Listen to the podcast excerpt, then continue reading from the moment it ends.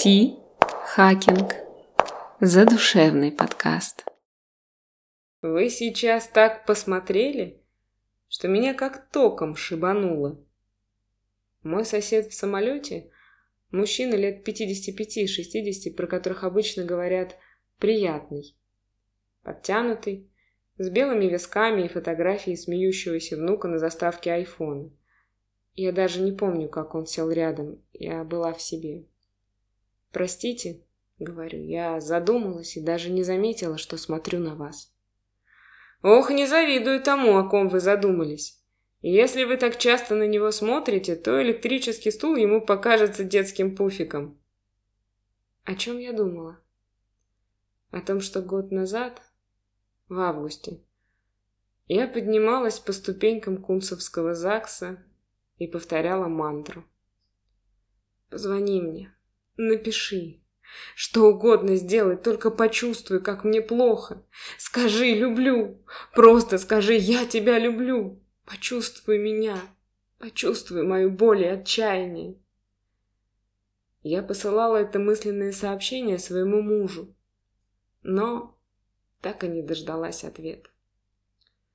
По моим щекам начинают течь слезы. Ничего не могу с собой поделать. Я телепортировалась в год назад. На ступени Кунцевского ЗАГСа. «Вам плохо?» спрашивает сосед, протягивая пачку бумажных платочков. Я отправила сообщение, но не получила ответа. Тихо признаюсь я. Может, просто не туда отправили, и его получил кто-то другой. Я замираю и, не моргая, смотрю на собеседника. Знаете, когда я был молодым и очень бедным, я подрабатывал тем, что писал дипломы студентам. В те времена это было нелегально и делалось конспиративно. Через третьих людей мне передавали заказ, выполнив который, я звонил по телефону и назначал встречу на вокзале или в ГУМе. И вот представьте, я написал очередной диплом, заказчика я в глаза не видел, мне номер только передали. Мобильных тогда не было. И звонил я из уличной телефонной будки. Вы такие, наверное, не застали. Качество связи ужасное, все трещит, шипит, ничего не слышно. Я проорал в трубку. «Работа сделана! В 7.30 жду вас у фонтана в ГУМе!» Но, вероятно, я так торопился, набирая номер, что ошибся на одну цифру. И в 19.30 у фонтана меня никто не ждал. И нервничал, раздражался, топтался на месте и, как пишут в романах, проклинал судьбу. Мне позарез были нужны деньги. И вот через час, когда я уже злой, как черт, решил идти домой, ко мне подошла прекрасная незнакомка и сказала, «Вы, наверное, ошиблись номером. Вы сегодня звонили мне по поводу какой-то работы, а я занята до 19.30 и раньше никак не могла прийти вас предупредить, что вы ошиблись. Собственно, так я и познакомился со своей будущей женой. Я молчу, уже не плачу. Тереблю в руках бумажный платочек с черными разводами от туши. Я это к тому, что не стоит расстраиваться, если вы не получили сиюминутно того, чего хотели, продолжает мой сосед.